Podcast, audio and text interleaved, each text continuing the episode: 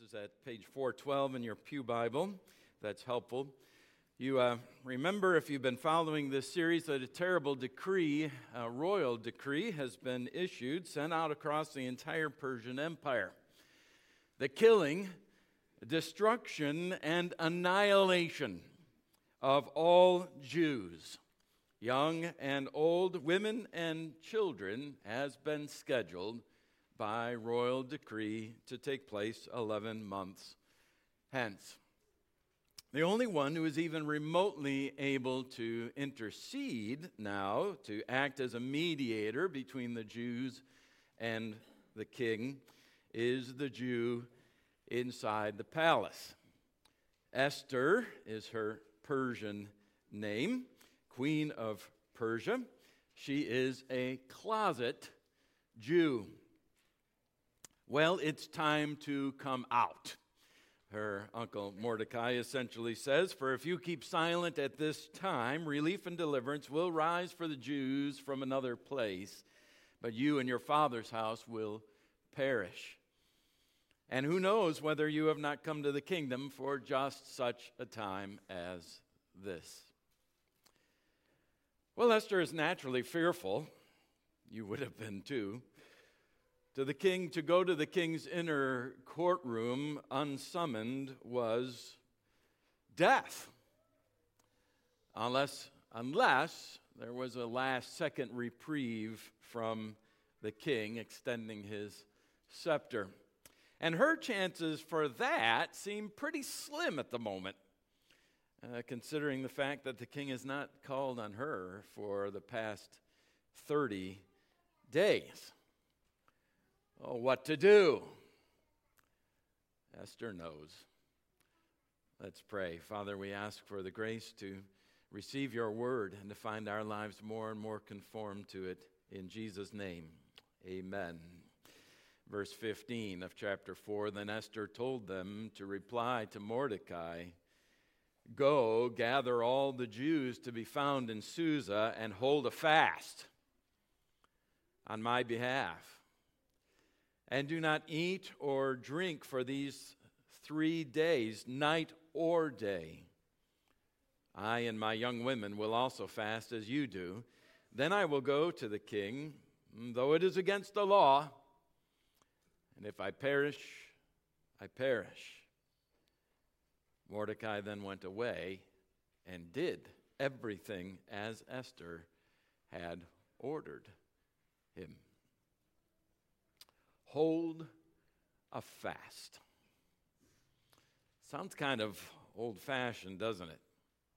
To some, maybe even positively medieval, like something you might hear about as you walk down some dimly lit corridors of stone, wall, uh, stone walled hallway of, of a monastery as the folds of your burlap burlap like uh, garment rub your ankles bare to the sound of chanting, you know, fasting conjures up images in the modern mind of, of superstitious ancient Christians, you know, beating themselves with whips in order to merit the blessings of God, fasting and flagellating. Indeed, fasting sounds almost un American, doesn't it? With our constant concentration on sumptuous foods, uh, on, on gourmet restaurants. We're very skilled at feasting. We're pretty slow at fasting. And so we're not very accustomed to it, are we? One pastor I heard at uh, our denomination's General Assembly many years ago urging us to urge our churches to pray for the unborn with fasting. Uh, confessed that the first time he was invited to a Christian gathering to, uh, to pray and fast, he, he, he packed a, a bag lunch to take with him. But uh, fasting with prayer is not simply a medieval practice for cloistered monks, uh, nor is it a practice whose value expired when superstitious Christians turned, turned fasting into a means of currying God's favor for salvation. Fasting with prayer is a biblical spiritual discipline And in fact, if you'll consult the scriptures on this point, you will find that it's not only biblical, it is all over the place an essential agree- ingredient and important in a growing and mature spiritual life and walking with God. And for that reason, we take the opportunity afforded to us by our text this morning to commend this spiritual discipline of praying with fasting. I say this passage commends uh, us, uh, or rather affords us the opportunity, but I certainly don't mean that there are not many, many other passages in the Bible that do the same, that commend this practice to us. And indeed, there are passages upon passages upon passages which rightly, which remind us of the importance uh, that the saints, rightly thinking, have always laid on this discipline of fasting. A quick scan of the scripture shows us that, that, that fasting was the practice of individuals, it was the practice of nations, of groups of people of the church. Moses, David, Elijah, Ezra, Nehemiah, Esther, here, Daniel, Anna, Cornelius, Paul, Barnabas, and that's just to mention a few all fasted, as did, of course, the one who is not only our Savior, but our chief example, Jesus himself. Israel and Judah fasted, as did you'll remember the wicked but repentant city of Nineveh.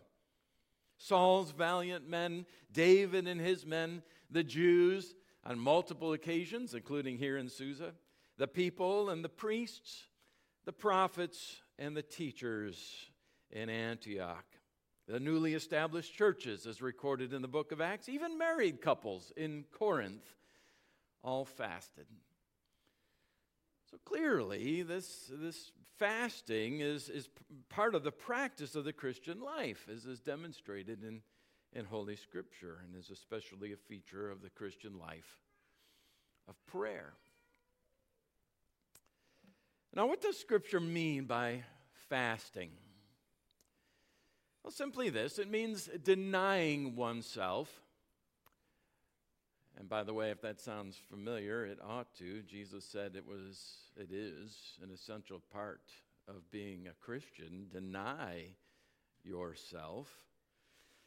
It is denying oneself of something pleasurable or something desirable or even of something necessary for a period of time in order to serve a greater purpose. That purpose usually being prayer.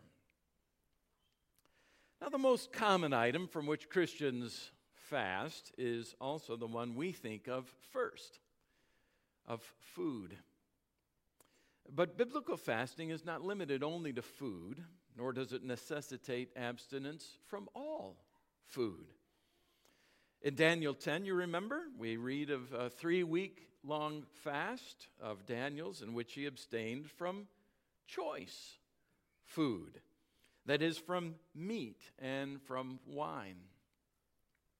On the other hand, there are stricter fasts. Here, this, this fast in Esther uh, was to be uh, uh, of no food or drink for three solid days, day or night. Now, typically in the Bible, total fasts are shorter, partial fasts are longer. Paul also implies in his first letter to the Corinthians that there is a type of fasting. We studied this together, didn't we, in this house of worship not too long ago. Very carefully and mutually circumscribed between a husband and a wife a fast from sexual intimacy for the sake of prayer. According to Scripture, that kind of fast must be one in which the husband and wife are in complete agreement, of course, clearly defined, and then ended clearly by coming back together, lest Satan tempt into sin. But whatever kind of fast we engage in, whether total or partial, they're from food or some other type of abstinence, A fast must be voluntary. It must be a voluntary act of self denial or of self affliction.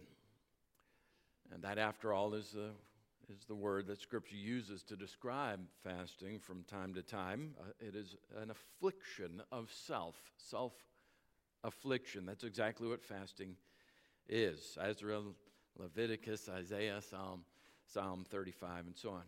Now, there is a spiritual purpose behind all of this. We're not talking about fasting to lose weight. We're not talking about fasting to lower your cholesterol. Uh, to fast for those reasons and then to act like you're fasting for religious reasons is, in a word, hypocrisy. And the scripture has plenty to say about false fasting as well, doesn't it? The kind of fasting that God will not honor, in fact, the kind of fasting that his soul hates. So we'll do well to consider first and briefly a few negatives, I think, when it comes to this matter of fasting, biblical fasting. First, we must remember that there is no intrinsic value to fasting. There's no intrinsic value to fasting. Like everything else in the Christian life, motive and intention, sincerity, humility, faith. These are all required to make any spiritual discipline useful and pleasing to God. God, I thank you that I'm not like other men. I fast twice a week and I give a tenth of all that I get. You remember that prayer? Remember that prayer in the Bible? It was a Pharisee in Jesus' parable, face up to heaven, full of himself, so certain, so self confident that if he did these things, if he did these outward uh, things, if he fasted and tithed, well, certainly God must be pleased with me. And I have God at my beck and call. But his words no sooner left his lips than they hit the floor. And they stayed there, right there on the floor, getting nowhere. Why? Because without faith, it is nothing. In fact, it's worse than nothing. All the works, all the acts, all the religious routine is, is nothing apart from faith. No value in itself. Second, let's bear in mind in our fasting that we cannot substitute fasting for required acts of righteousness, of obedience. And we've seen this together, haven't we, in our in the prophets that God will not receive an act of worship when it's given as a substitute for obedience. Now, obedience missing elsewhere in, the, in a person's life or in a congregation's life. Isaiah addressed this very point to disobedient Israel's chagrin. He warned the people, remember, behold, in the day of your fast, you seek your own pleasure. You oppress all your workers. Behold, you fast only to quarrel and fight, to hit with a wicked fist. Fasting like yours this day will not make your voice heard on high. True fasting must rise out of a life that is otherwise faithful and obedient and repentant. You, in other words, you may not just willfully entertain sin in your life and then come tripping over, skipping over to God and, and, and fasting before Him. He won't have it. It must be both, you see. It must be a life both of, of humble repentant, brokenhearted striving after obedience and fasting and prayer. Now, the early Christians understood this well and so wrote things like this Fasting is very good, provided that the commandments of the Lord be observed. Observe as, observe as follows the fasting you intend to keep. First of all, refrain from both speaking and hearing what is wrong, and cleanse thy heart from all pollutions, from all revengeful feelings, and from all covetousness, and reckon up what thy meal on this day would have cost thee, and give the amount to some widow or orphan or to the poor. Cannot substitute fasting for obedience. Third, a true fast must not be a merely outward act, but a work of the heart. Rend your, fill in the blank, dear ones, rend your hearts. Yes, not your garments, says Joel. Now, Joel was not saying that it's unimportant to worship the Lord and to demonstrate your repentance outwardly and bodily and invisible, tangible ways. What he was decrying is merely outward appearances that leave the heart uninvolved. You can fast all day long. You can tear up a whole closet full of clothes, you know. Uh, but if it's only an outward show, Without the heart, it's nothing. In fact, it's worse than nothing, isn't it? It's worse than worthless. Return to me with all your heart, says the Lord. With all your heart, with fasting, with weeping, and with mourning says the Lord. Don't leave off the latter, only make sure that behind the fasting, the praying, the weeping, the mourning, that He finds your heart engaged, not just your stomach. Now, we could go on and on this morning. There are a number of abuses of fasting that we could address, a whole catalog of them, but, but let's hasten on to consider some positive. What, what, purpose or purposes does fasting serve that it should be part of our spiritual lives still today? Well, first, we should fast as an expression of humility, of humility, of humility, of humble dependence on God. And closely related to that as a means of expressing our penitence and our sorrow for our sin before Him. Sometimes that point is made explicitly in the Bible. At other times, such as here in Esther, the heart posture of humble dependence is implied. And how central this matter of humility is to the genuine Christian life, isn't it? It truly is the jewel that is missing from so much of modern Christianity a humble sense of my utter dependence, O oh Lord, on you for everything, all the time. A humble sense of my complete dependence upon the Lord.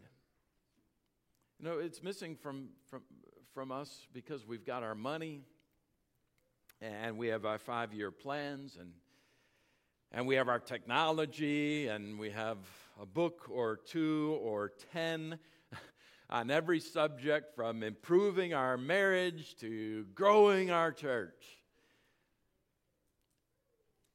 We need to fast today, if for no other reason to, than to break us of our pride and of our perceived self sufficiency. Fasting reminds us that We are utterly dependent upon God for everything we have and everything we are. And then, closely related to, to that need for humility is our need for broken and sorrowful hearts over our sin. Makes sense, doesn't it? Uh, I mean, if you really feel woe over your sin, if you come maybe to a period of especially deep and sharp grief, conviction of sin, you can't just go on with life as usual, can you? As if all were well. Here's where self affliction that the Bible uh, speaks about comes in. It's sort of a chastisement that we inflict upon ourselves in sympathy with the righteous judgments of the Lord. That godly Scottish minister, Robert Murray M'Cheyne, has an entry in his diary, and it, it reads this way The subject of fasting was spoken upon. Felt exceedingly in my own spirit how little we feel real grief on account of sin before God, or we would often lose our appetite for food. When parents lose a child, they often do not taste a bit of food from morning to night out of pure grief. Should we not mourn as for an only child? So, with us Christians, fasting will be for us both the means of and the result of conviction for sin. Sometimes it will be necessary for us to fast simply for our own soul's sense of sin and need for fresh forgiveness. At other times, we'll fast as our soul's grieving response for sin. Either way, conviction and humility and repentance, you see, these, these things go hand in hand with fasting. Your fast bears witness to your, your desire to take your sins full seriously before our holy God, just as we ought to take them. Second, fasting can be a means of breaking our sinful will you know, of strengthening the holy will and of promoting spiritual discipline. Life under Persia, as we've seen here in, in the cases of Mordecai and Esther. Persian life, life under the Persian Empire had become something of a life of ease for our spiritual fathers and mothers. They had accommodated themselves to, to their culture, and they even got swallowed up by it. Their very names reflected their Persian uh, dominance and accommodation. This fast that Esther calls for, that Esther orders, it's not only a petition to God, it, it winds up being a wake up call to the sleepy saints. This is how we grow as Christians still today by putting to death the sinful nature and bringing to life the disciplines of, of righteousness and holiness and obedience and purity. This is the very point that the Apostle Paul's been making to us in the evening worship services from, from Ephesians. You see, the one who fasts forces his body, her body, to say no to say no to certain things, even when the flesh, when the body is crying out, yes, yes, yes. Fasting helps us to learn to control ourselves, to take mastery over our bodies, rather than being slaves to our flesh and to what it desires, its passions, its wants. When I ran in high school, the only sport for which I had enough coordination to participate. I couldn't dribble, shoot, or bat, but I could put one foot in front of the other. Um, the more time I spent in training, uh, the more I, the forcing my body to do what it most certainly did not want to do, the more control I had over my body. You know, at the beginning of the track season, I was a slave to my body. And by the time season was over, I was taking mastery of my body. Paul says as much in 1 Corinthians 9 Do you not know that you are in a race? That in a, in a race, all the runners run, but only one gets the prize. Well, run in such a way as to get the prize. Everyone who competes in the games goes into strict training, Paul says. They do it to get a crown that will not last, but we do it to get a crown that will last forever. Therefore, I do not run like a man running aimlessly. I do not fight like a man beating the air. No, I beat my body and make it my slave, so that after I have preached to others, I myself will not be disqualified for the prize. There are some sobering words. Now, whatever Paul means here by beating his body, and there is great debate over that question, at the very least, he certainly deprived his body from time to time of what it craved. Saying no when his body was demanding things from him. Now, no doubt, no doubt he did this especially by fasting, by denying his hungry body food for certain periods of time. And so, in that way, he gained mastery of his body so that he could then say no whenever and, and to whatever it was that, that his body wanted. And by saying no to perfectly permissible desires, he and you will be able to say no to the sinful desires as well. See, there's a discipline, there's a training going on here. The saints throughout history have had the same experience. In fact, the disciplines of the body have been the disciplines of the heart. Thomas Shepard in his journal writes I kept a private fast for the conquest of my pride. so too we'll gain greater conquest over our, our own sin through this practice of fasting and mastering our own flesh so as to master our own hearts. Third, finally, fasting will serve to intensify our petitionary prayers. That's the prayers, I mean, in which we're asking, petitioning God for something. You know, Esther could have said a number of things at this point sent a message to Uncle Mordecai. Uh, Uncle Mordecai, ask everyone to pray.